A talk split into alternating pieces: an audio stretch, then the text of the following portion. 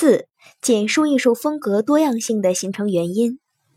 小一，艺术风格的形成首先来自艺术家独特的性格、气质、禀赋、心理等。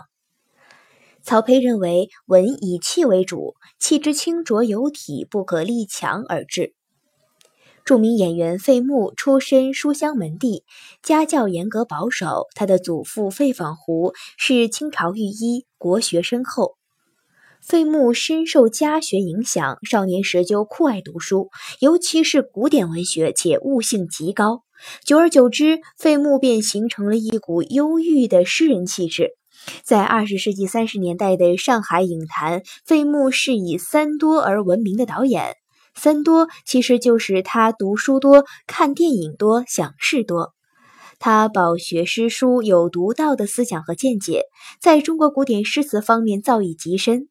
而他的电影风格也正是根基于他自身的古典诗学和他的诗画人格。电影《小城之春》就是受到苏东坡诗作。蝶恋花的启发而创作的，具有诗画风格，达到了中国古典美学诗的境界。小二，艺术风格多样性离不开艺术家的人生道路、生活环境、阅历修养、艺术追求。例如，南唐后主李煜前期的词作，主要描写宫廷生活，其风格不脱花间习气、绮丽柔靡、缠绵情爱。后期他生活际遇陡变，饱尝人生的喜怒哀乐，词风也随之大变，变得凄凉悲壮。他的《相见欢》《破阵子》和《虞美人》等，都写出了一个亡国之君独特的生命感受。再如清初画家朱耷，也称作八大山人。他画作《鱼鸭图》中的鱼与《鸟食图》中的鸟，都奇怪地瞪着他的白眼，与他们对视会让人感到不寒而栗。他这种独特的作品风格是与他自身的人生体验和当时的社会环境紧密相连的。朱耷本是明代皇室后裔，二十岁时便弃家避祸山中。之后削发为僧，中年时曾因为躲避清政府征召而佯装佯狂装疯，此后便以诗文书画为生，直至去世。他所画水墨花卉禽鸟，通常形象夸张，意境冷寂，画鸟作也都是白眼像人的形状。